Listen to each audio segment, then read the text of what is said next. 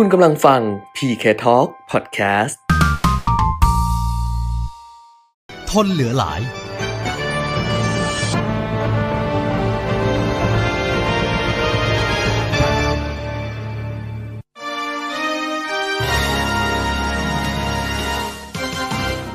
รายการเงินทองต้องรู้ โดยขวัญชนกวุฒิกุลและปิยมิตรยอดเมือง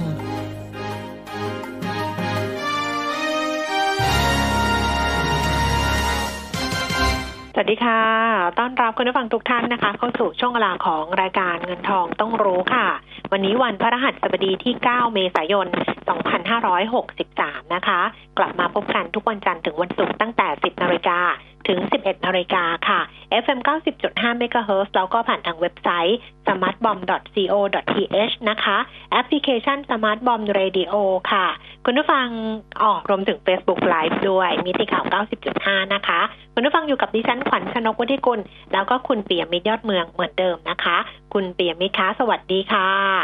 ครับ คุณขจนกคุณผู้ฟังครับ ค่ะ อ่าวันนี้เราเริ่มต้นกันแบบไหนยังไงดี ดูก็ตลาดหุ้นเลยไหม อ่าอัปเดตอ่าโควิด -19 โควิด 19 หน่อยก็ได้นะคได้รับค่ะเพราะว่าอ่าจะมีไฮไลท์อยู่สองเรื่องนะครับ ก็คือตัวเลขโดยรวมของผู้ติดเชื้อสะสมเนี่ย ทั่วทั้งโลกนี่ทะลุหนึ่งล้านห้าแสนคนไปแล้วนะครับ โดยเสียชีวิตไปแล้วแปดหมื่นแปดพันกว่าคน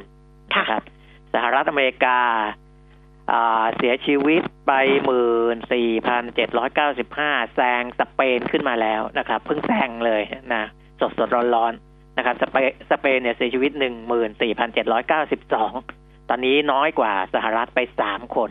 นะครับ ก่อนหน้านี้สเปนเป็นอันดับสองนะอิตาลียังครองที่หนึ่งอยู่นะครับเสียชีวิตไปแล้วหนึ่งหมื่นเจ็ดพันหกร้อยหกสิบเก้าคน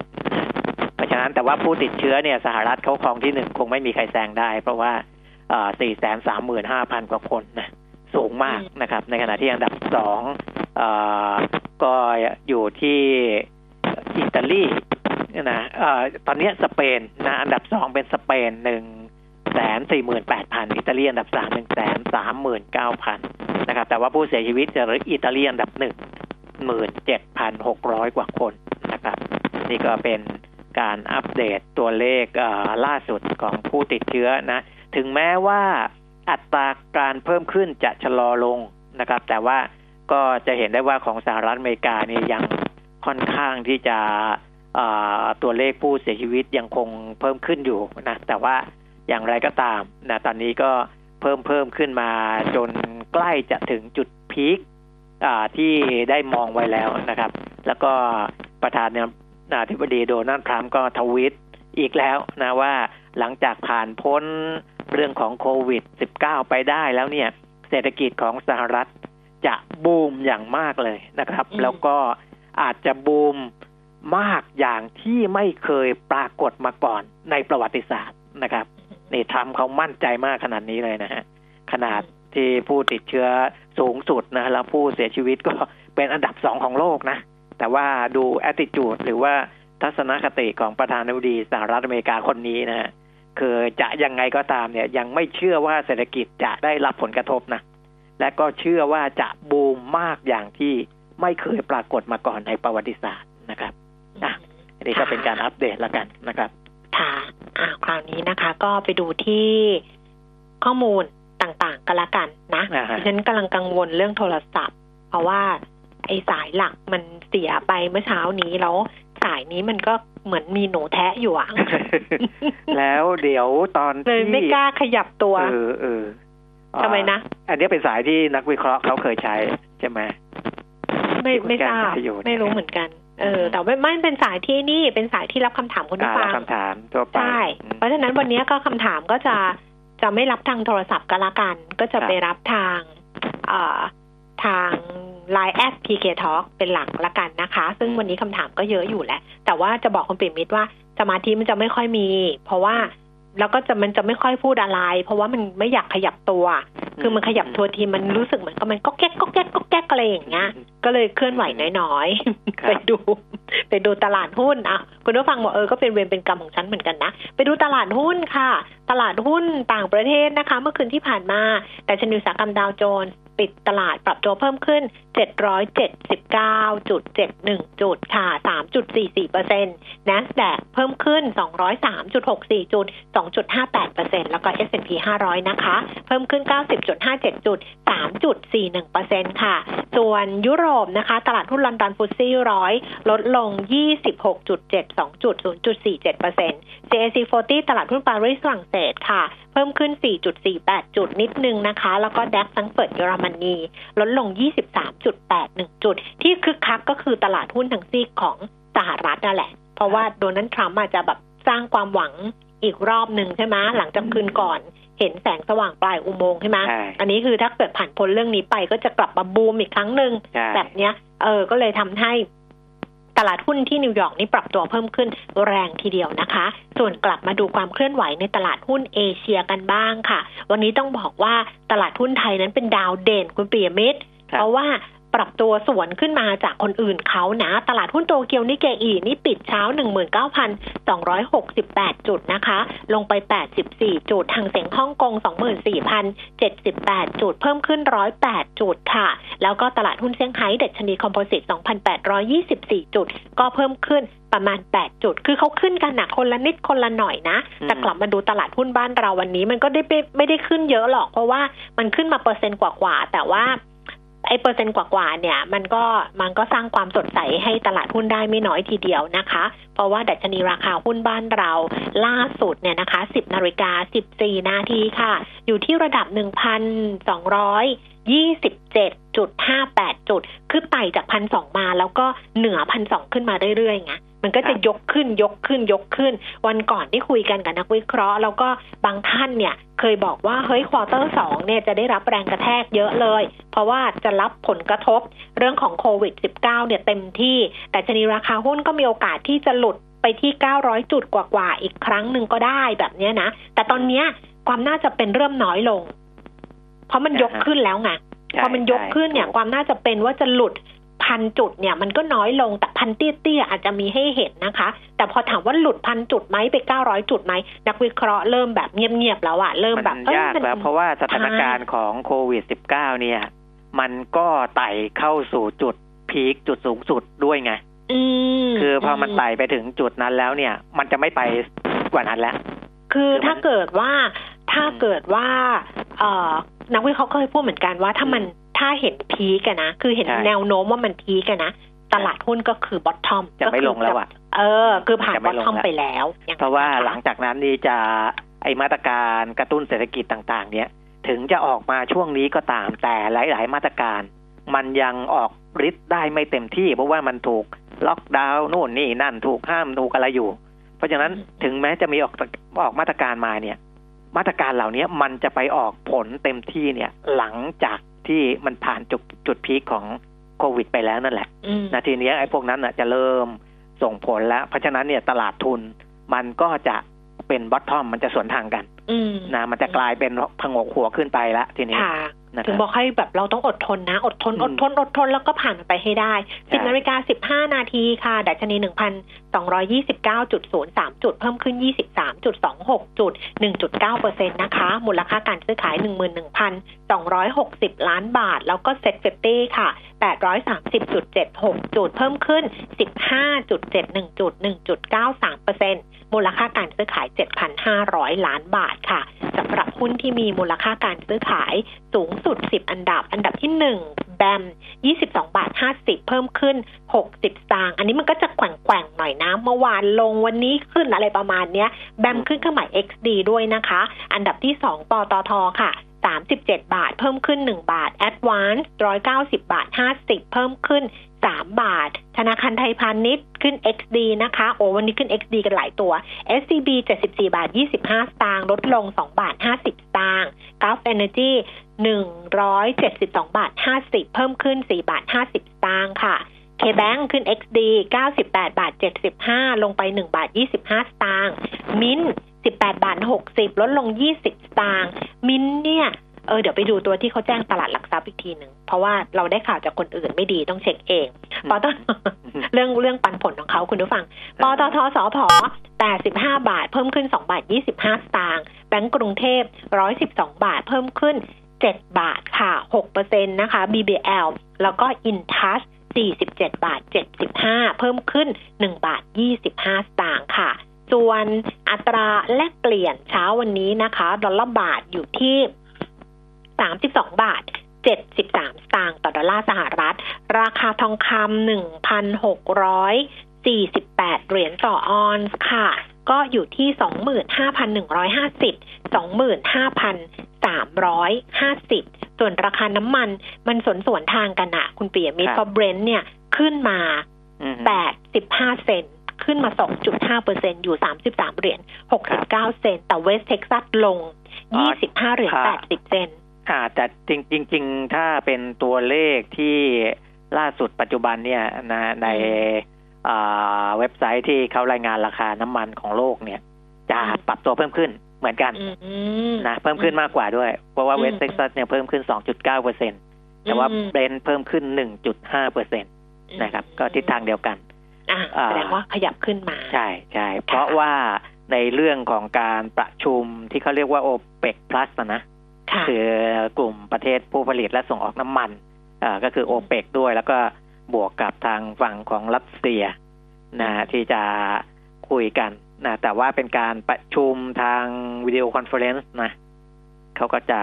อ่าประชุมแล้วก็อย่างที่บอกอะจะลดกำลังการผลิตอะไรอืมต่างๆ เหล่านั้นก็ยัง เป็นตัวประคองเรื่องของราคาน้ำมันอยู่นะครับค่ะค่ะอ้าวดังนั้นข้อมูลก็ครบถ้วนแล้วนะคะ คุณผู้ฟังวันนี้ส่งคำถามมาเยอะมาก ดิฉันว่าเดี๋ยวตอบไม่ทันแน่ๆเลยก็เลย ไม่กล้าผีผามพูดอะไรออกไปเออก็นักวิเคราะห์จะเป็นคุณพิชัยเลิศสุพงกิจนะคะ จากบริษัทหลักทรัพย์ ธนาชาติค่ะ เออ วันนี้ทำไมคำถามเยอะอะคึกคักตั้งแต่เช้าเลย อ๋อ ตลาดปรับตัวเพิ่มขึ้นด้วยมั้งเหรอไม่เอรู้อส่งกันมา เยอะแยะไปหมดก็เลย อาจจะรู้สึกว่าจะขยับพงยับขยับพอร์ตอะไรหรือเปล่านะครับเออเดี๋ยวเรียงคำถามตามคิวให้กันละกันนะคะ ถ้าเกิดว่ามีเข้ามาก็ไม่บอกเพิ่มละกัน เพราะว่ากลัวตอบไม่ทัน เช้านี้เดี๋ยวก่อนคุณปีมิตรจะมีเรื่องอะไรเป็นเรื่องใหญ่ของเช้านี้ เออก็จริง ๆ มันก็เป็นลูกฟอลโล่อะหลักๆนะ เป็นลูกอ่าเรื่องดัชนีความเชื่อมั่นอะไรต่ออะไรที่งั้นเอาอันนี้เออก่อนเลยได้ไหมเออใหม่เออสดเพิ่งมาเลยเนี่ยดิฉันก็ไม่รู้ว่า เอ๊ะมันอะไรยังไงกัน แต่ว่ามามาตอนนี้เลยคือ มาตรการพักชำระหนี้ก็จะมีที่เราเห็นใช่ไหมคะว่า ตอนนี้ก็จะเยอะขึ้นพักชำระหนี้ทั้งเงินต้นทั้งดอกเบี้ยทั้งอะไรอย่างเงี้ยนะแต่ว่าในส่วนของธนาคารไทยพาณิชย์เนี่ย เขาก็มีมาตรการพักชำระหนี้ของเขาถูกไหมคะอืมที่เขาก็ทำออกมาพักต้น พวกเนี้ยน่าจะพักต้นไม่แน่ใจว่า พักต้นพักดอกที่เราเห็น มันก็จะเป็นออมสินเป็นเป็นอะไรกรุงไทยใช่ไหมเป็นธนาคารทหารไทยกับธนาชาติที่ก่อนอันนี้ออกมาแล้ว แต่ว่าไทยพาณิชย์เนี่ย มีมาตรการเยียวยาโควิดก็ว่าไป แต่ว่าล่าสุดเนี่ยนะคะ ไทยพาณิชย์กับกสิกรไทยค่ะ มาพร้อมๆกันเลยคุณปิยมิตรคือลดดอกเบี้ยไปเลยอืม ลดดอกเบี้ย เงินกู้ทุกประเภทมเออมอันนี้คือลด0.40หลังจากลดรอบที่แล้วอ่ามีเพิ่งลดเลยตอนตอนมีที่ลดดอกเบี้ยนโยบายเขาลดไปรอบแล้ว ใช่นะแต่อันนี้ไปคือการลดแล้วเพื่อช่วยเหลือลูกหนี้อีกระลอกหนึ่งใช่อืมนี่คือลดมีผลวันพรุ่งนี้ 10 เมษายนนะคะครับลดไป 0.40เปอร์เซ็นต์นะ นี่คือธนาคารไทยพาณิชย์ สำหรับอืมข่าวดีนะสำหรับลูกค้าแบงก์ไทยพาณิชย์นะคะ ประกาศปรับลดดอกเบี้ยเงินกู้ทุกประเภทเพิ่มเติมค่ะ 0.40เปอร์เซ็นต์โดยอัตราดอกเบี้ยเงินกู้ลูกค้าชั้นดีรายใหญ่ ประเภทมีระยะเวลา MLR ก็ลดจาก 5.775เปอร์เซ็นเป็น 5.375เปอร์เซ็น MOR ลดจาก 6.495เปอร์เซ็นเป็น 6.095เปอร์เซ็นแล้วก็ MRR จาก 6.745เปอร์เซ็นเหลือ 6.345เปอร์เซ็นเพราะฉะนั้นง่ายๆเลยว่าถ้าเราเป็นลูกค้าของธนาคารไทยพาณิชย์นะคะ งวดที่เราผ่อนชำระบ้านอะ่ะ ส่วนใหญ่ก็จะเป็นสินเชื่อบ้านเนี่ยนะคะ สินเชื่อบ้าน พอเราเห็นไอ้ใบเสร็จที่เขาส่งมาเนี่ย ดอกเบี้ยมันก็จะลดลงไปเลย อืม 0.40%เช่นเดียวกันกับแบงก์กสิกรค่ะครัณบปิยมิตรกสิกรก็มีผลวันพรุ่งนี้เหมือนกัน 10 เมษายนนะคะ บอกว่าหันดอกเบี้ยเงินกู้ลงทั้งกระดาน 0.40% MLR ก็เหลือ 5.60% MOR เหลือ 6.22% MRR เหลือ 6.10%อนุโมทนาสาธุอ่าฮะนะก็เอ่อ คิดว่าแบงก์อื่น ๆ ก็คงจะใช้มาตรการนี้ด้วยนะ คือนอกจากยืดแล้วเอ่อคือจริง ๆ ตอนที่เขาพักชำระหนี้เนี่ย ดอกเบี้ยยังเดินอยู่ ถูกไหมใช่ใช่ดอกเบี้ยเดินาคือพระถ้าว่เกิดเป็นกรณีของของแบงค์ที่พักเงินต้นอะไรอย่างเงี้ยนะครับดอกเบี้ยเดิน แต่ว่ากรณีของออมสินนะเขาบอกดอกเบี้ยเขาไม่เดินนะอ๋อกรุงไทยดิฉันก็บอกเออเขาบอกเขาไม่เดินนะไม่ ดอกเบี้ยก็คือฟรีซไปด้วยเลยเออคือถ้าอย่างนั้นน่ะโอเคอืมนะแต่ว่าเท่าที่ผมดูเงื่อนไขห้อยท้ายของแต่ละแบงก์เนี่ยส่วนใหญ่คือดดออกกเบี้เบี้ยยยังเดิเดินนเอออืมนะก็เพราะฉะนั้นเนี่ยถ้าลดดอกเบี้ยไปด้วยเนี่ย มันก็จะมีส่วนเอ่อช่วยช่วยได้อีกทางหนึ่งค่ะนะครับค่ะออเพราะว่าตัวเลขในแง่ของอาความเชื่อมั่นอย่างเราที่เราก็รู้ๆอะนะว่ามันก็ลดลง แต่ว่าในส่วนของอา กรรมการร่วมคณะกรรมการร่วมภาคเอกชนสามสถาบัน หรือว่ากกรเนี่ยนะครับ ก็มีสภาอุตสาหกรรมแห่งประเทศไทยนะคุณสุพันธ์มงคลสุธีออกมาเป็นตัวแทนพูดถึงอ่าการประชุมร่วมของสามสถาบันนะครับกกรบอกว่ายังไม่ได้ปรับเป้าหมายของ GDP แล้วก็อ่าแม้แต่ตัวเลขส่งออกตัวเลขเงินเฟ้อพวกเนี้ยนะปกติกกรเขาก็จะประเมินด้วยค่ะนะแต่ตอนเนี้ยเดี๋ยวรอความชัดเจนของมาตรการรัฐอีกทีก่อนนะค่ะว่ามันจะอ่าไปใช้อัดฉีดแล้วจะได้ผลอย่างไรแนวทางปฏิบัติ มันมันดูแล้วประเมินดูแล้วว่ามันจะอ่าส่งผลมากหรือน้อยนะครับ แล้วค่อยเอามาประเมินกันอีกทีหนึ่งในการประชุมของเดือนพฤษภาคม นะอืมเอ่อก็แต่ว่าตอนนี้เอ่อกกรที่เป็นเป้าหมายของ GDP เนี่ยเอ่อยังเป็นตัวเลขที่ยังเป็นบวกอยู่นะก่อนหน้านี้นะอืมก่อนหน้านี้ก็คือโต 1.5 ถึง 2.5เปอร์เซ็นต์โอ้คงไม่ได้แล้วล่ะมั้ง เออ มันจะมันมันถ้าแบงก์ชาติปรับไปแล้วเนี่ยเออของภาคเอกชนก็น่าจะไม่ได้แล้วอืมไม่ได้นะแล้วตัวล่ะตัวเลขส่งออกติดลบ อ่าสองเปอร์เซ็นถึงเอ่อไม่ติดลบเลยหรือว่าศูนย์เปอร์เซ็นต นะครับอืมแต่ว่าตอนตอนเนี้ยตัวเลขใหม่มันก็กลายเป็นติดลบมากกว่านั้นไปแล้วนะเงินอืมเฟ้อของเดิมศูนย์ถึงศูนย์จุดห้าเปอร์เซ็นตนะก็คืออ่าเงินเฟ้อแบบที่ไม่ขยับเลยกับขยับ 0.5เปอร์เซ็นตอนนี้มีประเมินกันไปแล้วว่าจะเอ่อติดลบนะเพราะฉะนั้นตอนเนี้ยเดี๋ยวเดี๋ยวเดี๋ยวกกรก็จะเอาตัวเลขของอาภาคส่วนต่างๆ มาประเมินกับมาตรการกระตุ้นอีกทีหนึ่ง แต่ว่าตอนนี้ถ้าหากว่าให้ประเมินถึงมูลค่าความเสียหายอ่าเบื้องต้นเนี่ยนะน่าจะมีตัวเลขที่กระทบต่อเศรษฐกิจของไทยสูงถึงหลักล้านล้านบาทอืมคือล้านล้านบาทเนี่ยก็เป็นไปได้อยู่แล้ว เพราะมันตัวมีตัวเลขท่องเที่ยวที่หายไปโอ้ก็หลายแสนล้านหลายแสนล้าน อ่า ส่งออกก็หายไปอีกนะครับอืมเอ่อแล้วก็เศรษฐกิจส่งในอปอกระเทศก็หลัก ส่งออกก็จะหลักหมื่นล้านนะนะไม่อ่าฮะแสนล้านท่องเที่ยวเนี่ยเป็นแสนล้านใช่ส่งออกก็หมื่นล้านนะอืมแล้วก็การจะจับมีจ่ายใช้สอยในประเทศก็ไม่น่าจะถึงหมื่นล้าน แต่ก็คงจะหลายพันล้านอืมหรือถึงก็ไม่รู้ที่แต่ไหจนริงๆมันหายหลายเดือนอะนะมันก็เออน่าจะตกตกเป็นหลักหมื่นเหมือนกันอืมนะครับ คนตกงานเนี่ยอาจจะตกงานรวมกันถึงเจ็ดล้านคนนะครับอืมเพราะว่าเอ่อ ธุรกิจก่อสร้างซึ่งใช้คนงานเยอะเนี่ยหนึ่งล้านคนในธุรกิจนี้ตอนนี้ก็ แต่จริง ๆ พูดถึงตกงานเนี่ยมันก็มีตกชั่วคราวกับตกถาวรนะอันนี้คงต้องไปดูอีกทีอืมนะครับ แต่ที่เอ่อคุณสุพานบอกเนี่ยในธุรกิจก่อสร้างประมาณหนึ่งล้านคน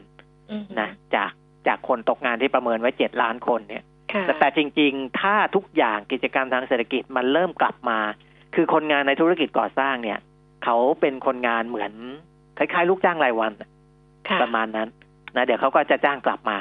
อ่าอืมทำธุรกิจไอ้ก่อสร้างเป็นแรงงานที่ที่จ้างกลับมาได้นะคนงานที่หายไปอีกส่วนหนึ่งก็คือห้างสรรพสินค้าศูนย์การค้าธุรกิจค้าปลีกนะพวกเนี้ยจะตกงานรวมๆกันสี่ล้านกว่าคนนะครับ กิจการโรงแรมประมาณเกือบล้านคนนะเก้าแสนเจ็ดหมื่นคน อันนี้เป็นตัวเลขที่เขาประเมินจากระบบนะ ที่ค่ะที่สมาชิกส่งเข้ามานะครับ โรงแรมก็ เอ่อเกือบเกือบล้าน ร้านอาหารก็สองแสนห้าหมื่นคนสปานวดนี่อีกสองแสนสิ่งทออีกสองแสนพวกเนี้ยนะอืมรวมๆกันแล้วประมาณเจ็ดล้าน โดยที่ในเนี้ยหกล้านคนมีรายได้ต่ำกว่าสองหมื่นบาทต่อเดือนนะครับอืมซึ่งตรงเนี้ยน่าจะส่งผลกระทบกับกำลังซื้อภายในประเทศค่อนข้างเยอะเหมือนกันค่ะแต่อย่างที่ผมบอกนะอ่าตัวเลขที่บอกเนี่ยที่ผมเห็นแล้วในภาคธุรกิจต่าง ๆ เนี่ย ไม่ใช่การตกงานถาวรนะอืม เพราะพออ่าห้างสรรพสินค้าเปิด ศูนย์การค้าเปิด โรงแรมเริ่มกลับมาเปิดได้ เขาก็ต้องจ้างงานกลับมาอยู่ดีนะครับค่ะอันนี้อาจจะเป็นอ่าตกงานชั่วคราวบางส่วนหรือว่าบางส่วนอ่าชั่วคราวแล้ว แล้วก็ถือโอกาสลดคนไปเลยก็มีอืมนะอ่าบางบางธุรกิจเขาก็คือเขาเขย่าไปเลยไงเออคือขนาดธุรกิจเขาเขาลดลงอะในอืมอนาคตอะนะจากผลกระทบเขาก็ถือโอกาสลดคนตรงนั้นไปเลยก็เป็นไปได้ เพราะฉะนั้นตัวเลขคนตกงานเนี่ยอาจจะเพิ่มขึ้นแน่นอน แต่ว่าอาจจะไม่ถึงเจ็ดล้านคนตามที่ประเมินทั้งหมดนะครับ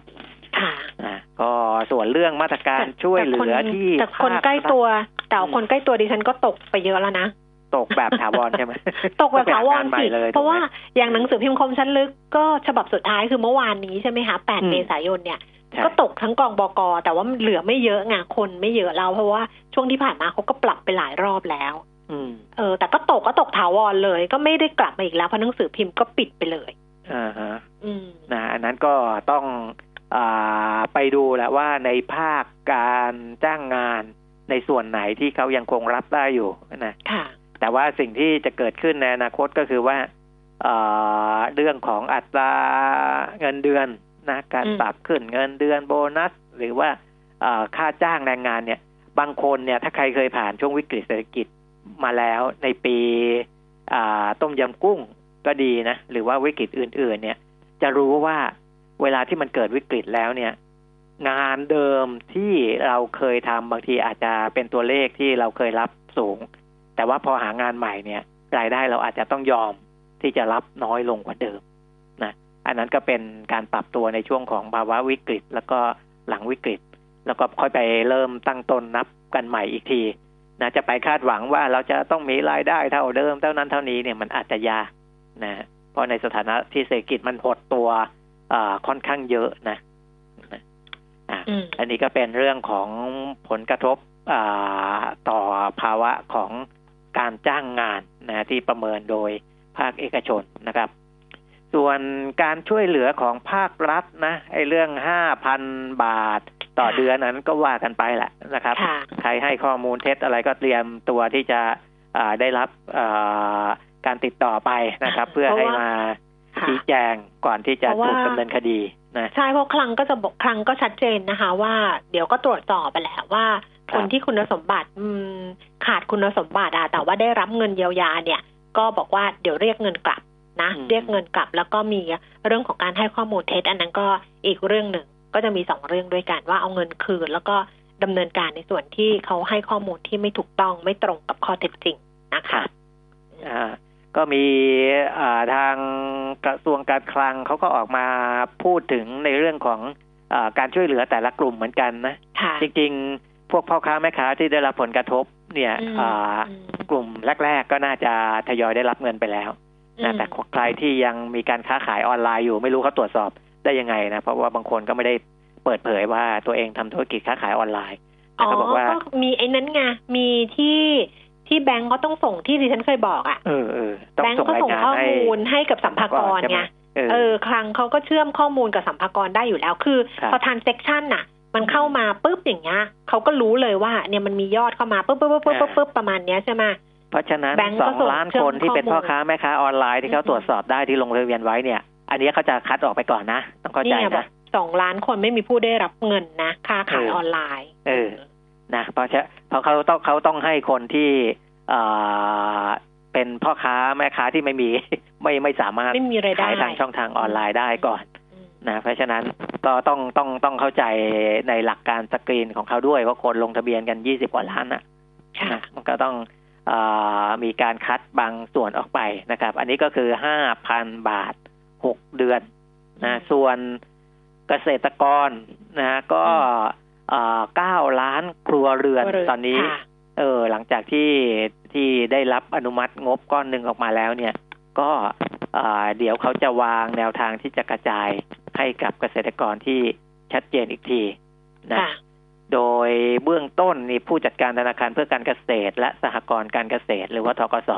คุณอภิรมย์สุขประเสริฐบอกว่าอ่า ก็วางแนวทางไว้ว่าจะจ่ายเงินให้เป็นเงินก้อนเดียวไปเลยนะไม่ได้จ่ายแบบเป็นรายเดือนอทยอยจ่ายหกเดือนเหมือนเหมือนกลุ่มอาชีพอิสระนะครับ เพราะว่าเกษตรกรเนี่ยผลกระทบของเขาเนี่ยบางบางทีไปกระทบต่อไอสินค้าเกษตรของเขาเนี่ยขายไม่ได้ คือคือคือที่มาของรายได้เกษตรกรเนี่ยจะไม่เหมือนพวกอาชีพอิสระอยู่แล้ว นะครับเพราะว่าเวลาผลผลิตออกมาทีในช่วงที่ผลผลิตยังไม่ออกเนี่ย บางทีรายได้แทบไม่มีไม่มีเลยนะแต่พอผลผลิตออกมาทีตู้มหนึ่งก็จะมีรายได้ก้อนนั้นเป็นก้อนใหญ่ ๆ เลยอะไรอย่างเงี้ยเป็นต้นนะครับ อันนี้คือคือลักษณะของเกษตรกรเพราะฉะนั้นการจ่ายเงินช่วยเหลือเกษตรกรก็จะจ่ายเป็นก้อน เช่นเดียวกันนะครับ ไม่ได้ทยอยจ่ายเป็นเดือนเดือนๆนะ อันนี้เดี๋ยวไปตรวจสอบดูว่าอ่าทั้งหมดเท่าไหร่แล้วก็อ่า ไม่ซ้ำซ้อนนะเพราะว่าบางคนก็ทำทั้งหลายอย่างปลูกผักเลี้ยงสัตว์ทำปศุสัตว์ทำอะไรต่ออะไร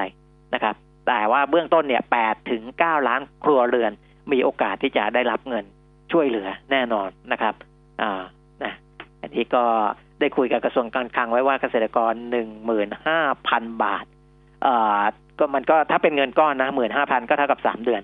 แต่ถ้าจ่ายหกเดือนก็เท่ากับสามหมื่นบาทเพราะฉะนั้น ถ้าจะช่วยเกษตรกรได้เท่ากับผู้ประกอบอาชีพอิสระก็คือ จ่ายเงินก้อนไปเลย ครัวเรือนละสามหมื่นบาทนะครับอืมนะนะอันนี้ก็เดี๋ยวรอดูตัวเลขนี้ ก็เป็นอีกกลุ่มหนึ่งเพราะว่าเขาพยายามจะช่วยทุกกลุ่มอะนะค่ะนะครับอะในส่วนของผู้ประกอบการอ่าโรงแรมนะคุณค่ะพิพัฒน์รัชกิจประการรัฐมนตรีว่าการกระทรวงการท่องเที่ยว และกีฬาก็บอกว่าการเยียวยาชดเชยเอ่อ ผู้ประกอบการโรงแรมเนี่ยมันก็มีหลายส่วนนะ คือในส่วนของพนักงานที่อยู่ในระบบประกันสังคม ก็ได้รับการเยียวยาชดเชยจากกองทุนประกันสังคมไปนะครับ ส่วนผู้ประกอบการก็คงไปดูในเรื่องของมาตรการที่เป็นซอฟโลนหรือเป็นอะไรที่ปล่อยผ่านทางด้านของสถาบันการเงินไปนั่นแหละนะครับก็ก็แต่ละส่วนก็ก็อาศัย การเยียวยาในแต่ละส่วนแตกต่างกันไปนะครับค่ะอ่าคราวนี้นะ อันนี้เป็นมาตรการต่างๆนะคะ ซึ่งเราก็พยายามอัปเดตให้ว่ามีอะไรบ้างนะคะ ส่วนเรื่องของเอ่อ SME หรืออะไรอย่างเงี้ยก็ลองไปดูเองก็แล้วกัน เพราะว่าธนาคารแต่ละแห่งสถาบันการเงินเขาก็ออกมาชัดเจนว่าครับเขาช่วยเหลือตรงไหนแบงก์กรุงเทพอะไรดิฉันก็เห็นล่าสุดเขาก็มีนะอืมแต่คุณปีมิตรสิ่งที่หลาย ๆ คนกังวลแล้วมันก็เริ่มเกิดขึ้นแล้ว ก็คือหุ้นกู้อ๋อ ก็คือหุ้นกู้เพราะเมื่อวานนี้เนี่ย เมื่อวานนี้บริษัทเอเชียแคปิตอลกรุ๊ปจำกัดมหาชนหรือว่า ACAP เนี่ยนะคะครับเขาแจ้งมาที่ตลาดหลักทรัพย์ เรื่องของกรณีผิดนัดชำระหนี้หุ้นกู้นะ มันมีสองรุ่นด้วยกันนะเขาก็บอกชื่อรุ่นของเขามา แล้วเขาก็บอกว่าตามที่หุ้นกู้ของ ACAP Asia Capital สองรุ่นนี้ครบกำหนดชำระดอกเบี้ย เมื่อวันที่ 7 เมษายน บริษัทไม่สามารถชำระดอกเบี้ยให้แก่ผู้ถือหุ้นกู้ได้ จึงเป็นเหตุให้เกิดให้เกิดการผิดนัดชำระหนี้ตามข้อกำหนดต่างๆอะไรของเขาเนี่ยนะคะครับเขาก็บอกว่าอย่างไรก็ตามผลของการผิดนัดชำระดอกเบี้ยครั้งนี้ มูลหนี้ดอกเบี้ยรวมกันเนี่ยไม่เกิน 500 ล้านบาท จึงไม่กระทบต่อการผิดนัดชำระหุ้นกู้ รุ่นอื่น ๆ ที่เหลือ นะ มันจะมีสองรุ่นนะคะที่ชำระไม่ได้ ACAP 190A แล้วก็ ACAP 207A สองรุ่นนี้นะ เขาบอกว่าเหตุของการผิดนัดชำระหนี้ในครั้งนี้เนี่ย มันเกิดจากการที่บริษัทไม่ได้รับชำระหนี้จากลูกหนี้เงินให้กู้ยืมตามที่คาดการไว้ บริษัทจึงได้กระแสเงินสด จากการเรียกคืนเงินกู้จากลูกหนี้จำนวนสองราย ซึ่งทั้งสองรายเนี่ย ถูกชะลอการพิจารณาเงินกู้จากสถาบันการเงิน คือมันเริ่มมาจากเขาจะต้องเรียกเก็บเงินจากลูกหนี้สองรายถูกใช่ไหมแต่ถูกลูกหนี้สองรายเนี่ยไปเจอการเอ่อชะลอการพิจารณาเงินกู้จากสถาบันการเงิน เพราะว่ามันมีผลเรื่องของโควิด -19 เนี่ย ก็ทำให้ลูกหนี้ทั้งสองรายเนี่ย ไม่สามารถชำระหนี้ให้กับบริษัทได้อืมนะคะ ก็เลยทำให้เขาก็ต้องมาผิดนัดชำระดอกเบี้ยหุ้นกู้ให้กับผู้ถือหุ้น ก็แสดงว่าลูกหนี้สองรายเนี่ยเขาไม่สามารถดำเนินธุรกิจได้ด้วยตัวเขาเองอะถูกไหมอืมเพราะว่าประมาณถ้านั้นเขาประเอมาณอนั้นถ้าเขาดำเนินธุรกิจได้ตัวเองเขาก็ต้องมีเงินที่จะมาคืนให้กับ a c a p คือแต่อันนี้คือเขาก็ไปกู้แบงก์มาแล้วแบงก์ไม่ให้กู้แบบนี้อะถูก คือต้องเข้าใจอืมว่าธุรกิจของเอเชียแคปิตอลกรุ๊ปเนี่ย ก็คือปล่อยสินเชื่ออืมให้ภาคธุรกิจด้วยนะอือหือมี corporate loan มี retail loan ที่เป็นสินเชื่อรายย่อย ซึ่งคนที่จะมากู้ a c a p ด้วยเนี่ย อันนี้ต้องเข้าใจพื้นฐานเลยนะอืมว่าอาจจะเข้าถึงสินเชื่อของสถาบันการเงินใหญ่ ๆ ยากอยู่แล้วอืมนะเขาอืมเข้าถึงยากอยู่แล้วนะก็เลยมาใช้บริการของ a c a p ทีเนี้ยอืมพอในภาวะปกติเข้าถึงยากอยู่แล้วเนี่ย ในภาวะที่มันวิกฤตอย่างนี้เนี่ยโควิด เนี่ย มันก็มีปัญหาไงอืมนะมันก็มีปัญหา พออาขอสินเชื่อจากทางอื่นไม่ได้ธุรกิจรันไม่ได้ ก็มากระทบกับสินเชื่อที่เขาอ่ามาขอไว้กับ a c a p นะครับอืมแล้วก็ตัวของ a c a p เนี่ย Asia Capital Group เนี่ยผลการดำเนินงานอาของปีที่แล้วเนี่ยนะครับ มีผลการดำเนินงานขาดทุนนะค่ะอ่ารอบบัญรอบบัญชีเขาก็รอบปปฏิทินปกตินี่แหละ มกราถึงธันวา2562 เนี่ย ขาดทุนอยู่ 190 ล้านบาท ซึ่งเป็นการขาดทุนครั้งแรกในรอบย้อนหลังไปอ่าตั้งแต่ปีคือตัวเลขที่ดูได้ของตลาดหลักทรัพย์เนี่ยก็คือ 596061 เนี่ย มีกำไรมาตลอดนะครับ เพิ่งจะมาขาดทุนปี 62 190 ล้านอืมนะมันก็เลยทำให้สภาพคล่องเขาหดหายไป อันเนี้ย อันนี้เอ่อก็ ทำให้ส่งผลกระทบอย่างที่บอกนะครับ แต่ทีเนี้ยอืมอ่าที่มีความกังวลกันก็คือว่า แล้วธุรกิจที่อ่าในลักษณะที่ปล่อยสินเชื่อแบบนี้เออจะถูกกระทบด้วยไหมนะครับ อันนั้นก็ต้องไปดู คือในแง่ของบางส่วน ซึ่งเขาอ่าหล่อเลี้ยงสภาพคล่องโดยการออกหุ้นกู้ แล้วก็ต่ออายุไปเรื่อยๆเนี่ยอืมนะครับ ก็คือ roll over ไปเรื่อยเนี่ยอย่างที่บอกเนี่ยนะครับ ทางแบงก์ชาติเขาตั้งใจเข้ามาช่วยเหลืออยู่แล้วนะอืม แต่ว่าไม่รู้การช่วยเหลือจะทันไม่ทันของการไถ่ถอนที่มันกำลังจะใกล้จะครบกำหนดใกล้ ๆ นี้นะครับ แต่จริง ๆ ด้วยเจตนารมณ์เนี่ย ผมเข้าใจว่าแบงก์ชาติอยากจะให้ทัน เพราะว่าอ่าไอยอดต่ออายุที่เหลืออยู่ของปีนี้มันสี่แสนกว่าล้าน ค่ะ และเงินช่วยเหลือเนี่ยมันสี่แสนล้าน ค่ะ แต่ในสี่แสนล้านนั่นต้องเข้าใจว่าเขาไม่ได้คิดว่า ทั้งหมดที่จะโลโอเวอร์สี่แสนกว่าล้านมันจะต้องมีปัญหาหมดนะ เออ จะ roll ไม่ได้ทั้งหมดถูกอย่างเพราะเงี้ยว่าอืมคนที่เขายังเลตติ้งระดับที่ A ก็ยังมีนะ หรือว่าไม่ต้อง A เอาว่า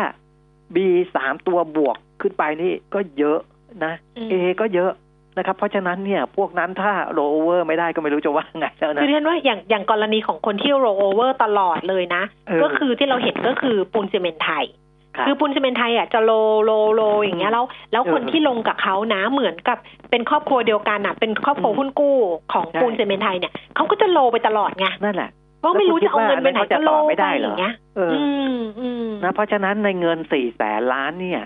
ถ้าโดยเจตนารมณ์แล้วเนี่ย เขา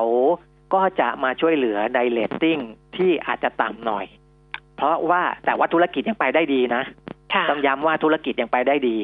นะครับ คือมีกำไรสะสม มีกำไรสะสุทธิปีที่แล้วอย่างที่ผมบอกไปต่อไปเมื่อวานเนี้ยนะครับ อันนั้นยังมีกำไรสุทธิอยู่ต่อเนื่องตลอดทุกปี มีกำไรสะสมเพิ่มขึ้นทุกปีนะครับ แต่มาสะดุด เพราะว่ามันเกิดการขาดความเชื่อมั่นอืมนะมันอาจจะอาออกมาแล้วไม่มีคนต่ออะไรอย่างเงี้ยอันเนี้ย อันเนี้ยจะอืมจะดูแลแก้ไขปัญหากันยังไง ผมว่าต้องอาเอาเงินสี่แสนล้านตรงนั้นเนี่ย พยายามมาช่วยก่อน นะแต่จะช่วยทันหรือไม่ทัน หรือว่าเขาจะใช้วิธีอื่นไปก่อน เช่นมาเจรจาต่อรองกันก่อน แล้วเดี๋ยวพอมีเงินเข้ามา เพราะว่าเขาจะถ้าหากว่ายังช่วยไม่ทันในช่วงนี้เนี่ย ผู้ออกหุ้นกู้ก็มักจะขอเปิดช่องทางไว้เป็นออปชันว่าถ้าจะต่อชั่วคราวออกไป แต่ว่าผู้ออกหุ้นกู้สามารถที่จะเปลี่ยนเงื่อนไขได้นะปรับเปลี่ยนได้ เช่น อาจจะขอถ่ายถอนก่อน ครบกำหนดอายุได้เมื่อมีเงินช่วยเหลือสภาพคล่องเข้ามาอะไรอย่างนี้เป็นต้นนะครับ เพราะฉะนั้นความวิตกกังวลพวกนี้เนี่ยส่วนใหญ่จะไปตกอยู่ที่อ่าหุ้นกู้ที่มีเลตติ้งต่ำกว่าเกรดลงทุนมากกว่านะครับ คือต่ำกว่า BBB ลบลงไปหรือเลทลงทุนเตี้ยๆก็ห่วงเออหลายๆคนก็จะห่วงว่าถึงเป็น investment grade อะแต่ครับมันอยู่เตี้ยๆหน่อยอะก็ครับก็เป็นก็น่าเป็นห่วงกันก็ก็น่าเป็นห่วงที่จะต้องได้รับความช่วยเหลือจากรัฐนั่นแหละอื มเออแต่มันเขาอยู่ที่ว่าจะเอาเข้ามาช่วยหรือเปล่า เออเออแต่เขาจะช่วยหรือเปล่าเท่านั้นเอง เพราะว่าเออออย่างเมื่อวานที่เราคุยกันเรื่องไมด้าใช่ไหมคะครับหุ้นกู้ไมด้าคุณผู้ฟังที่เป็นผู้ถือหุ้นกู้ของไมด้าเนี่ย ก็ส่งข้อมูลเข้ามาเพิ่มเติมมาว่า กรณีของไมด้าเนี่ยเป็นกรณีที่โลไม่ได้ครับคือเขาจะต้องโรโอเวอร์ต่อ แต่ว่าเขาโรไม่ได้ เพราะว่าไอ้ตัวที่จะออกมาโรเนี่ยมันไม่มีคนซื้อพอไม่มีคนซื้อเนี่ยหุ้นกู้ครบกำหนดถ่ายถอน มันก็เลยไม่สามารถที่จะเอาเงินจากการโรเนี่ยมาถ่ายถอนแล้วก็ให้โรต่อไปไงใช่ไหมก็เลยใช้วิธีว่ายืดอายุเหมือนกับทุกคนก็จะต้องอยู่กับเขาคือแทนที่จะถ่ายถอนได้ตอนนี้ ก็ต้องครับยืดต่อไปอีกสองปีแบบเนี้ยอืมอืมแต่ก็อย่างที่บอกแต่ถ้าเขาไม่อะว่าเขาก็จะมีเงื่อนไขว่าเขาสามารถถ่ายถอนก่อนได้เอนะอถ้าเขามีตังค์เขาก็คงจะถ่ายถอนเพราะว่าได้การต่อไปเนี่ยเขาเพิ่มดอกเบี้ยให้ นะเออครับคือถ้าไม่เพิ่มดอกเบี้ยให้เนี่ย ก็ก็มันก็จะไม่จูงใจ หรือว่าถ้าเกิดเขายังจ่ายดอกเบี้ยให้เราอยู่อะค่ะ มันก็ยังโอเคอยู่ เพียงแต่ว่าใช่บางคนรู้สึกว่า เฮ้ยมันไม่ใช่แล้วเปล่าวะแบบ เออฉันอยากจะเอาเงินออกมาแล้ว มันครบกำหนดแล้วอะไรแบบเนี้ยเนาะอืมมันก็จะประมาณนี้แหละประมาณนี้แหละก็ดูกันไปนะ ช่วงนี้อืมอย่างที่อย่างที่ผมบอกอะอยาเพิ่งอ่าตระหนกถึงขนาดว่าบริษัทจะเจ๊งเพราะว่า มาตรการที่ภาครัฐพยายามออกมาช่วยเหลือ ก็เพื่อที่จะไม่ให้มันเจ๊งอะยกเว้นว่ามันอุ้มไม่อยู่จริง ๆ เอาไม่อยู่จริง ๆ อันนั้นเดี๋ยวค่อยมาว่ากันอีกทีนะครับแต่เห็นทางศูนย์ซื้อขายเอ่อตราสารหนี้เดี๋ยวเขาไม่ใช่ศูนย์เขาเป็นอะไรนะไทยสมาคม BMA อะเอ่อเอ่อเขาบอกว่าเออสมสมาคมอะไรเนี่ยนะเขาก็บอกว่าสถานการณ์มันก็ปกตินะครับ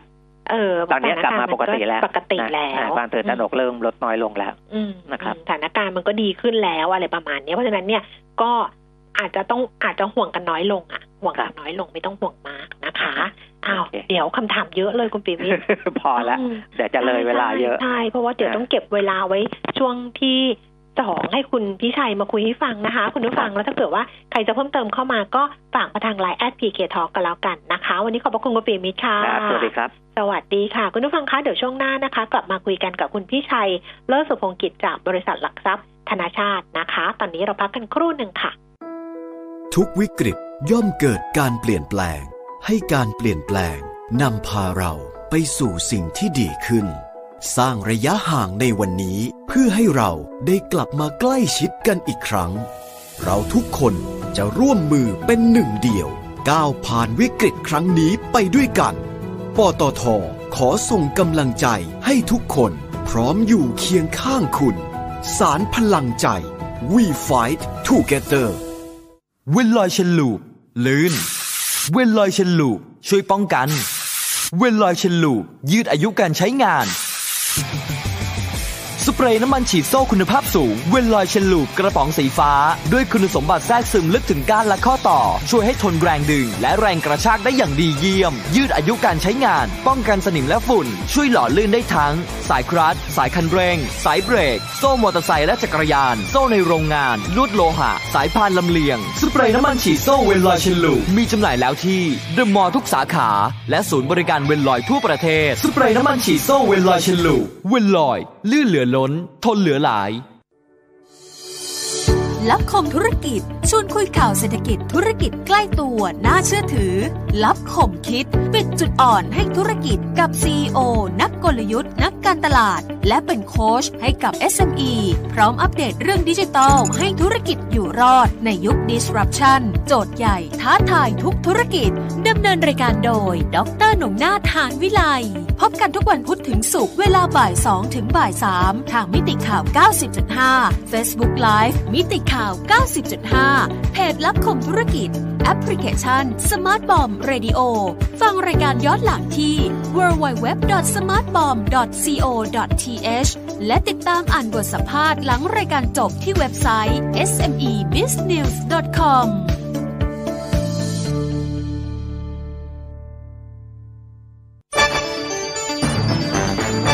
มิติข่าว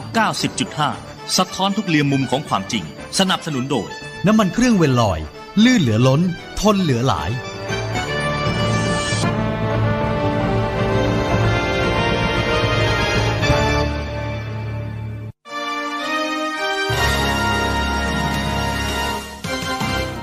รายการเงินทองต้องรู้ โดยขวัญชนกวุฒิกุลและปิยมิตรยอดเมือง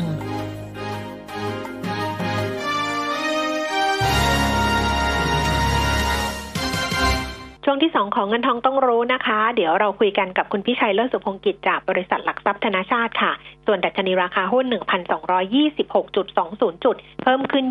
20.43 จุด 1.69%มูลค่าการซื้อขาย 2350 ล้านบาท คุณพิชัยรอสายแล้วนะคะ คุณพิชัยคะ สวัสดีค่ะ สวัสดีครับคุณแก้มครับ ค่ะ ดูเหมือนจะดีขึ้นเรื่อยๆ แล้วก็ไต่ขึ้นมาเรื่อยๆสำหรับดัชนีราคาหุ้นบ้านเรานะคะ ใช่ครับก็สะท้อนปัจจัยบวกทั้งในแล้วก็ต่างประเทศเนี่ยไปมากพอสมควรครับนะอ่าตลาดก็มีความหวังมากขึ้นนะครับว่าจำนวนผู้ติดเชื้อ แล้วก็ผู้เสียชีวิตจากโควิด 19 ในหลาย ๆ ประเทศเนี่ยน่าจะใกล้พีคแล้ว แล้วก็จะมีทิศทางที่ชะลอลงอ่าในอนาคตอันใกล้ อันนี้คือความหวังนะครับอืมของจริงต้องไปติดตามกันดูในตอนช่วงสุดสัปดาห์ตัวเลขก็เป็นแบบนั้น แต่ปรากฏว่า ตัวเลขช่วงสองวันที่ผ่านมาดูมันมันขยับขึ้นอีกแล้วในหลายประเทศนะครับเพราะฉะนั้นก็ต้องเอาใจช่วย แล้วก็ติดตามดูอย่างใกล้ชิดครับขณะเดียวกันเนี่ยเอ่อหลาย ๆ ประเทศรวมถึงของเราด้วย ก็มีมาตรการที่จะบรรเทาผลกระทบจากโควิด ออกมาเรื่อยๆ ในกรณีบ้านเราเองเนี่ยเอ่อก็ได้มีการอนุมัติมาตรการพยุงเศรษฐกิจ แล้วก็ดูแลเสถียรภาพในระบบการเงินมูลค่า 1.9 ล้านล้านบาทไปแล้วค่ะก็ทำให้ลดความเสี่ยง ของระบบโดยรวมไปพอสมควร จะสังเกตว่าสองวันนี้เนี่ยหุ้นที่เกี่ยวกับการเงินธนาคารพาณิชย์ก็ดีไมโครไฟแนนซ์อะไรพวกเนี้ยเร่งแรงนำตลาดขึ้นมาครับนะฮะแล้วตลาดยังมีความคาดหวังอีกว่าการประชุมโอเปกแล้วก็พันธมิตรหรือโอเปกพลัสเนี่ยที่จะมีขึ้นในวันนี้ น่าจะได้ข้อสรุปที่มีการปรับลดกำลังการผลิตน้ำมันลงอย่างน้อย 10 ล้านบาร์เรลต่อวันครับ อย่างน้อยนะฮะถ้าถ้าออกมาแค่สิบล้านนี่ผมคิดว่าอาจจะต้องระวัง แหล่งขายเซลล์ออนแฟกด้วยซ้ำไปนะฮะแต่ถ้าได้ถึง 15 ล้านบาร์เรลก็จะเป็นตัวช่วยในระยะสั้น อย่างไรก็ดีนะถ้าเปรียบเทียบกับความต้องการใช้น้ำมันที่หดตัวแรงนะมีการประเมินว่าเอ่อโลกเนี่ยใช้น้ำมันลดลงถึง 25 ล้านบาร์เรลอืนะมแปลว่ายังมีปัญหาน้ำมันล้นตลาดอยู่ เพียงแต่ว่าเอ่อมีหลายประเทศที่ใช้จังหวะเนี้ยมาเก็บของถูกไป เช่นเมืองจีนเป็นต้นนะฮะอย่างไรก็ดีเนี่ยถ้าน้ำมันล้นตลาด วันละประมาณ 10 ล้านบาร์เรลใช้เวลาเก็บไม่กี่เดือน เดี๋ยวก็เต็มสต็อกกันอีกนะฮะเพราะนั้นถ้าไม่เศรษฐกิจฟื้นเร็ว แล้วทำให้ความต้องการใช้น้ำมันฟื้นตัวกลับขึ้นมา และหรือเรื่องของอมีการปรับลดกำลังการผลิตมากกว่า 15 ล้านบาร์เรล อันเนี้ยจึงจะทำให้ราคาน้ำมันดิบเนี่ยยืนระยะได้ครับนะเพราะฉะนั้นวันนี้ก็ต้องติดตามดู แล้วก็รวมถึงตัวเลขเศรษฐกิจต่างๆ เนี่ยก็ยังเป็นทิศทาง ที่ย่ำแย่อยู่นะครับเอ่อตัวเลขผู้ขอรับสวัสดิการจากการว่างงานของที่สหรัฐเนี่ยสองสัปดาห์ก่อนนู้นมีคนตกงานเพิ่ม 9.9 ล้านคนครับอืมนะฮะเดี๋ยวพรุ่งนี้อ่าคืนนี้นะครับ จะมีการอ่ารายงานตัวเลขของสัปดาห์ที่ผ่านมา ก็เชื่อว่าตัวเลขยังหนักหนาอยู่ ก็มีการทยอยล็อกดาวน์ในหลาย ๆ รัฐเพิ่มเติม ก็จะมีผลให้คนตกงานเพิ่มขึ้น เพราะฉะนั้นอ่าก็เรียนว่า ราคาหุ้นปัจจุบันเนี่ยได้สะท้อนมุมมองบวกที่เราคุยกันไปข้างต้นเนี่ยมากพอสมควร จะต้องระมัดระวังกับแรงขายทำกำไรระยะสั้นที่จะออกมาครับ ในเชิงค่ะ valuation เนี่ยเริ่มไม่น่าจูงใจละสำหรับค่ะผู้ลงทุนระยะยาว เนื่องจากตอนนี้เราเทรดอยู่ที่ forward PE ถ้าใช้ประมาณการกำไรของปีนี้ซึ่งคิดว่าจะหดตัวเยอะนะครับ ตอนนี้เราอยู่ที่ PE ประมาณ 19 เท่า นะฮะมันค่ะสูงกว่า PE เฉลี่ยระยะยาวพอสมควรครับเพราะฉะนั้นเอ่อถ้าถามว่าจังหวะซื้อใช่ไหมบอกไม่ใช่ เป็นจังหวะที่เราจะลดพอร์ตสำหรับนักลงทุนระยะสั้นครับ แล้วภาพจะหลุดเลย ถ้าถ้าอินเด็กซ์ปิดต่ำกว่า 1190 ครับ อืม เพราะฉะนั้นให้ดูที่หนึ่งหนึ่งเก้าศูนย์ไว้ใช่นะครับว่าใช่ครับว่าจะยืนอยู่หรือเปล่านะคะ โอกาสที่จะลงไปพันต้นๆอย่างเงี้ย ยังมีอยู่ไหมคะคุณพิชัยัยงมีอยู่ยังมีอยู่ค่ะนะครับเอ่อตัวผลประกอบการกับภาวะเศรษฐกิจโดยรวมเนี่ย แม้จะมีมาตรการพยุงเศรษฐกิจออกมามากมายแล้วก็ตามเนี่ยค่ะแต่ว่าผลกระทบความเสียหายต่างๆ ยังค่อนข้างสูงอยู่ครับเพราะฉะนั้นอ่าตอนช่วงที่จะอ่าใกล้รายงานผลประกอบการเนี่ยคิดว่าจะเป็นปัจจัยที่ถ่วงอ่า ภาพรวมอยู่นะฮะแล้วก็ไอความหวังที่เราบอกว่าโควิดใกล้จบใกล้จบเนี่ยเอาเข้าจริงเนี่ยยังไม่ได้มีสัญญาณบอกว่าเราจะผ่อนคลาย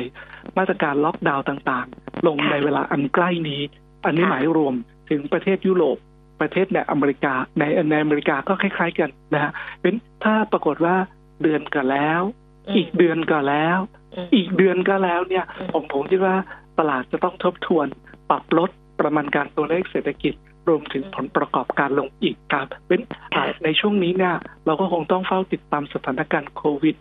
-19 อย่างใกล้ชิด ถ้ามันยืดเยื้อเนี่ยจะเป็นปัญหาต่อเศรษฐกิจและผลประกอบการ รวมถึงตลาดต่างๆ โดยรวม ณ วันเนี้ยตลาดมีมุมมองเชิงบวกว่ามันกำลังจะพีคและทิศทางจะค่อยๆดีขึ้นนะค่ะแต่ถ้าของจริงผิดหวังก็จะเป็นตัวแปรสำคัญที่กดให้ตลาดเนี่ยถอยลงมาครับค่ะ อ้าวไปที่คำถามคุณผู้ฟังนะคะ ติดหุ้นแบงก์กรุงเทพ 207 บาท ขอแนวทางทำยังไงดีคะ รอได้เป็นปีค่ะ ก็รอไปครับนะคืออาราคาหุ้นต่ำจริงอาอยู่ประมาณ 0.5 0.6 เท่าของค่ะมูลค่าตามบัญชีนะฮะแล้วก็มีโอกาสการเติบโตจากการอ่าเข้าไปซื้อเพอร์มาตาแบงก์ในอินโดนีเซีย ซึ่งถ้าคอนโซลงบเข้ามา ก็จะมีกำไรตรงนั้นประมาณ 7%แล้วอาของกำไรปัจจุบัน แต่ถ้าสามารถอ่าทำให้ ROE เพิ่มขึ้นจาก 4 เป็น 10%ได้ภายใน 2 ปีตัวกำไรจากเพอร์มาตาแบงก์ในอินโดนีเซียก็จะใหญ่ขึ้นเป็นประมาณ 15%นะฮะอ่าอย่างไรก็ดี เรากำลังพูดถึงความเสี่ยงรวมของตลาดในระยะสั้น ถ้าระยะสั้นเนี่ยหุ้นกลุ่มธนาคารเนี่ยฟื้นตัวขึ้นมาแรงจากจุดต่ำสุดเนี่ยแทบทุกตัวเด้งขึ้นมาอ่าร่วม เกิน 20%หมดละนะฮะเป็นอ่าสั้นๆจะเริ่มชะลอครับนะฮะแต่ถ้าบอกว่าติดไกลพ้นขนาดนั้น แล้วก็สามารถถือรอได้เนี่ยค่ะอ่าไม่ต้องดูตลาดสักสองปีครับ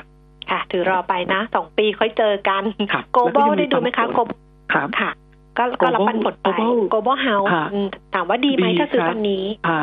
แต่ก็ได้รับผลกระทบจากภาวะเศรษฐกิจโดยรวม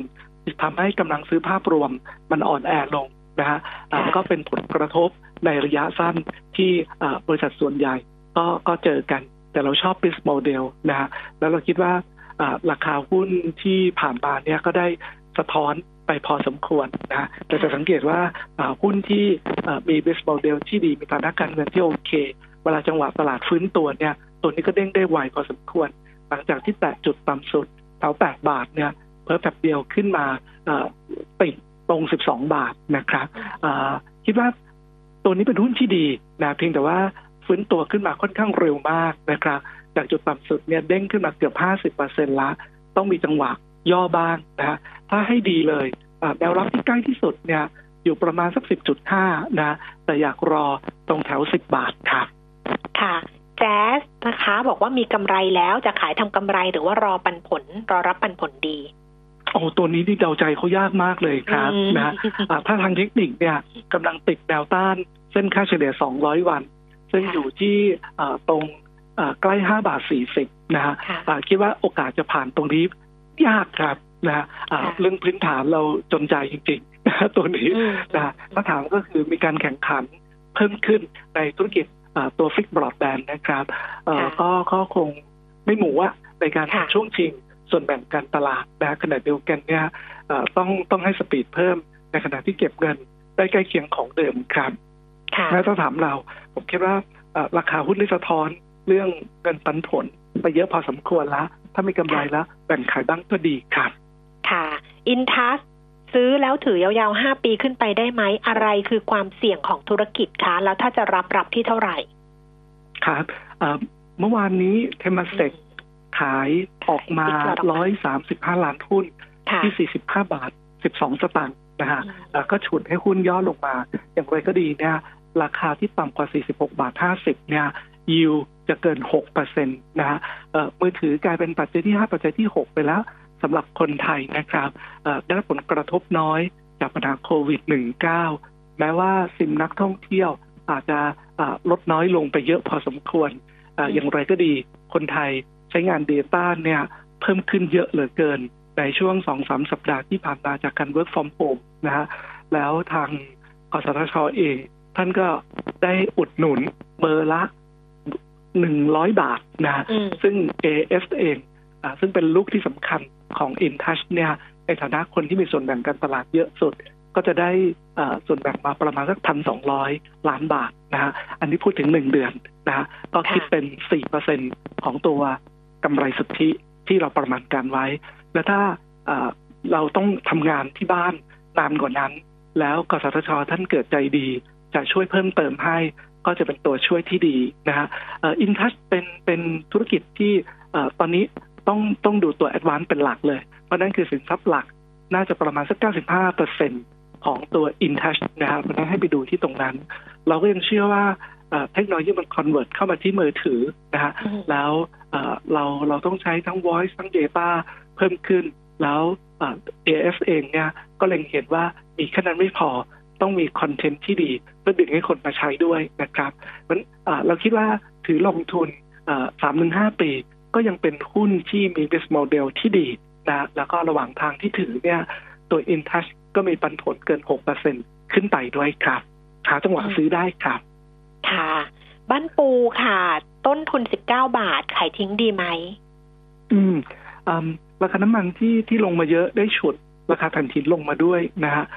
ตัวธุรกิจเชลแก๊สก็โดนกระทบบ้างนะฮะอย่างไรก็ดีเนี่ยราคานี้ต่ำบุกไปเยอะมาก ถึงแม้ว่าราคาถ่านหินที่ที่ต่ำเนี่ย อาจจะทำให้บริษัทเผชิญภาวะที่ที่ขายของแล้วไม่ได้กำไร ในช่วงช่วงตั้งแต่กลุ่มภาพันธ์เป็นต้นมาและอาจจะลากเข้ามาในช่วงไตรมาสสองด้วยเนี่ย แต่สำหรับระยะยาวแล้ว ผมคิดว่าราคานี้เนี่ยต่ำเกินไปครับนะฮะตัวบริษัทเองก็เข้าใจ ว่าโลกไม่ชอบทำอิน ก็พยายามที่จะกระจายความเสี่ยงไปที่ไฟฟ้า แล้วก็รวมถึงตัวเชลแก๊สเนี่ยมากขึ้นเรื่อยๆนะฮะผมผมคิดว่าราคานี้ต่ำเกินไปที่จะมาขายคัดลอสครับค่ะกราฟเอเนจีนะคะ บอกว่าถ้าแตกพามีผลกับราคายังไง เป็นบวกหรือเป็นลบคะถ้าบวกแนวรับเท่าไหร่คะจริงๆ เรื่องการสปิดพาไม่ได้ไปทำให้พื้นฐานเปลี่ยน ดียังไงก็ดีเหมือนเดิม แย่ยังไงก็แย่เหมือนเดิมนะฮะก็ควรจะไปโฟกัส ที่เรื่องปัจจัยพื้นฐานดีกว่า ที่ผ่านมาตัวกราฟเองก็ไม่ได้มีปัญหาเรื่องสภาพคล่องในการซื้อขายนะมีการเก็งกำไร ทั้งรายใหญ่รายเล็กก็สามารถเล่นได้ การที่สปิดพา ก็ก็คงทำให้จำนวนหุ้นในการซื้อขายเพิ่มขึ้นนะฮะแต่ผมคิดว่าต้องไปโฟกัสหลักที่เรื่องปัจจัยพื้นฐานมากกว่าครับ ซึ่งจริงๆเป็นหุ้นลงไฟฟ้าเอกชน ที่มีแนวโน้มการเติบโตที่ชัดเจนในช่วง 5 ปีข้างหน้านะครับ ออย่างไรก็ดีนะราคาหุ้นก็ได้สะท้อนมุมมองบวกไว้ เยอะพอสมควรเพราะฉะนั้นถ้าเล่นเรื่องสปิทพาอย่างเดียวเนี่ยคิดว่าไม่ไม่ได้ทำให้พื้นฐานเปลี่ยนควรจะไปดูว่าได้โครงการใหม่ๆที่ดี เพิ่มเติมเข้ามาหรือไม่ค่ะ ค่ะเอาสุดท้ายนะคะ บอกฝากคำถามด้วยครับ คุณพ่อผมเนี่ย อายุเจ็ดสิบสามมีกองทุนพันธบัตรครบกำหนดประมาณสักสิบห้าล้าน ไม่รู้จะไปลงที่ไหนต่อดี คุณพ่อจะเอาไปซื้อหุ้นตอนมันลงเยอะๆ แต่ผมว่ามันเสี่ยงไป ครับช่วยคิดหน่อยครับนะควรจะกระจายเงินลงทุนออกไปยังสินทรัพย์ที่หลากหลาย พอสมควรนะครับ ไม่ควรจะไปกระจุกที่หุ้นเพียงอย่างเดียว ยิ่งท่านอายุเยอะด้วยเนี่ยยิ่งไม่ควรกระจุก ที่หุ้นเพียงอย่างเดียวครับมีตัวเลือกเยอะแยะเลยครับไม่ว่าจะเป็นกองทุนรวมโครงสร้างพื้นฐานนะตัวพันธบัตรเอง ถึงแม้ว่าจะให้ผลตอบแทนที่ต่ำแต่ก็เป็นอะไรที่มีความมั่นคงสูงนะครับก็ควรจะแบ่งบางส่วนซื้อต่อ อาจจะซื้อเป็นเป็นหุ้นกู้ชั้นดีนะอาจจะเพราะปัจจุบันเนี่ยตัวเครดิตสเปรดเนี่ยมันกว้างผิดปกตินะครับ อาจจะมองหาตัว A บวก ขึ้นไปนะซึ่งซึ่งผมเชื่อว่าจะมีของออกมาเยอะแยะเลยครับ ในราคาที่ดีขึ้น แนะว่าให้ทำ asset allocation กระจายการลงทุนออกไปยังสินทรัพย์ที่หลากหลาย ไม่ควรกระจุกที่สินทรัพย์ประเภทใดประเภทหนึ่งอย่างเดียวครับค่ะเอาละค่ะวันนี้ขอบพระคุณคุณพิชัยมากๆค่ะครับยินดีขอบคุณนะคะ สวัสดีค่ะ คุณผู้ฟังคะเวลาหมดแล้วเจอกันวันพรุ่งนี้ วันนี้ลาแล้ว สวัสดีค่ะ